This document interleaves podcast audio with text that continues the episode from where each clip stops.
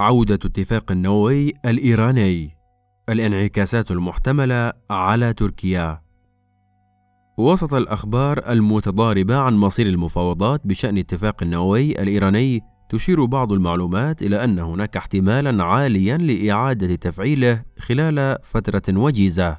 بعض التقارير تحدثت عن أن المفاوضات في مرحلتها النهائية وأن الخلاف بين الولايات المتحدة وإيران يكمن في النقاش حول حجم العقوبات التي يراد رفعها عن طهران في حال موافقة الطرفين على العودة إلى الاتفاق. إيران تريد من واشنطن ألا يقتصر الاتفاق بينهما على رفع العقوبات المتعلقة بالاتفاق النووي، وإنما أن يشمل الرفع أيضا العقوبات التي تم فرضها عليها من خارج هذا الإطار. أما واشنطن فتصر على أنها مستعدة للعودة مباشرة للاتفاق على أن يشمل ذلك رفع العقوبات النووية عن إيران فقط. وأنه إذا كانت طهران تريد رفع كل العقوبات فإن ذلك سيتطلب مناقشة مواضيع خارج الاتفاق النووي كمقدراتها الخارجية وسياساتها التوسعية في المنطقة. وكانت الحرب الروسية ضد أوكرانيا قد سلطت الضوء على ما قيل إنه محاولة من موسكو لعرقلة الاتفاق في اللحظة الأخيرة خاصة بعد أن تم طرح احتمال اعتماد الأوروبيين على نفط وغاز إيران كبديل عن روسيا. وقد اشترطت موسكو أن يتم إعفاؤها وأي اتفاق مستقبلي بينها وبين إيران من أي عقوبات بغض النظر عن طبيعة العلاقة بين أمريكا وروسيا من جهة وأمريكا وإيران من جهات أخرى. في أي مرحلة من المراحل لاحقا كما طلبت روسيا الولايات المتحدة بضمانات خطية بهذا الشأن على الأقل على مستوى الخارجية. من جهتها أملت تركيا ألا تقوم موسكو باتخاذ خطوات سلبية تؤدي إلى عرقلة الاتفاق خاصة أن من شأن ذلك أن يؤدي للإضرار بمصالح جميع اللاعبين بما في ذلك المصلحة الروسية. وقد أشارت موسكو إلى أنها حصلت مؤخرا على الضمانات المكتوبة التي تريدها بشأن عدم تأثير العقوبات عليها نتيجة الحرب على أوكرانيا على العلاقة مع إيران. وفيما تستعد العديد من الدول لسيناريو إعادة الاتفاق النووي والانعكاسات التي من الممكن أن يتركها عليها. لا سيما دول الخليج وإسرائيل تواجه تركيا السؤال نفسه. في العاشر من نيسان إبريل الماضي روجت حسابات إيرانية مقطعا مصورا لفيديو يوجه فيه الحرس الثوري الإيراني تهديدات إلى تركيا باحتمال استهدافها بصواريخ كتلك التي تم إطلاقها ضد أهداف في أربيل شمال العراق. إعادة تفعيل الاتفاق النووي الإيراني قد تعطي التعاملات التجارية بين تركيا وإيران زخما، لكنها ستشكل تحديا كبيرا لأنقرة على المستوى الأمني وعلى التنافس الإقليمي. وفقا لبعض المسؤولين الأمريكيين فقد يحرر الاتفاق النووي ما يزيد عن 130 مليار دولار، جزء كبير من هذه الأموال لن يذهب بالتأكيد إلى الشعب الإيراني.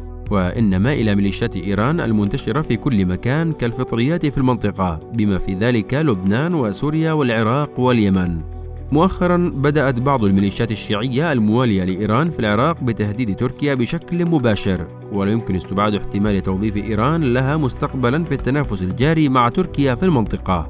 المزيد من الأموال لإيران يعني المزيد من الدعم العسكري والمالي لهذه الميليشيات. في سوريا قد تزداد قدرة طهران على توظيف المزيد من الميليشيات هناك بعد أن كانت قدرتها على تمويل ميليشياتها ونفوذها قد تراجعت إلى حد ما في عهد ترامب نتيجة للعقوبات القاسية التي تم فرضها عليها.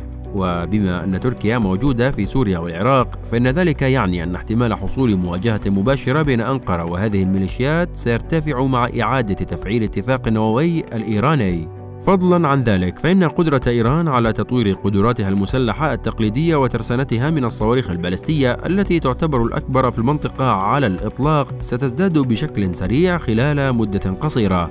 سيشكل هذا الأمر تحديا جديدا لتركيا التي تحاول الخروج من عثرتها الاقتصادية وتطوير قدراتها لناحية أنظمة الدفاع الصاروخية. وبالرغم من التطور السريع الذي وصلت إليه وإنتاجها لمنظومة حصار إلا أنها لا تزال تفتقد لمنظومة دفاع أرض جو استراتيجية محلية الصنع كأس 400 أو ثاد أو باتريوت. مشروع أنقرة المشترك مع إيطاليا وفرنسا يحتاج إلى وقت. هذا إذا ما افترضنا أنه سيستمر. على المستوى النووي سيعيد تفعيل الاتفاق الشرعية لبرنامج إيران النووي. وسيسرع من نشاطاتها في هذا المجال. إذا حصل ذلك دون أن يتم تقييد قدرات إيران الصاروخية فإن احتمال أن تشكل طهران خطرا نوويا على تركيا سيزداد مستقبلا. لا سيما مع تطويرها لقدراتها في مجال الصواريخ بعيدة المدى القادرة على حمل رؤوس نووية. صحيح أن تركيا تسعى إلى تحقيق تقدم في المجال النووي لكن لا تزال تحتاج إلى الوقت كما أن اعتمادها على روسيا يجعل تقدمها مرتبطا بشكل أساسي بعلاقاتها مع موسكو على الأقل في المرحلة الحالية. خلاصة الأمر سيكون من الصعب جدا أن تقوم أنقرة بتجاهل التداعيات المحتملة لعودة اتفاق نووي. لكن سيكون من المهم متابعة ردة فعلها وعما إذا كانت ستحضر لمواجهة هذه التداعيات خلال المرحلة المقبلة. ولن يكون من الصعب حينها ملاحظة ذلك لا سيما عندما يتعلق الأمر بالتنافس الإقليمي مع طهران.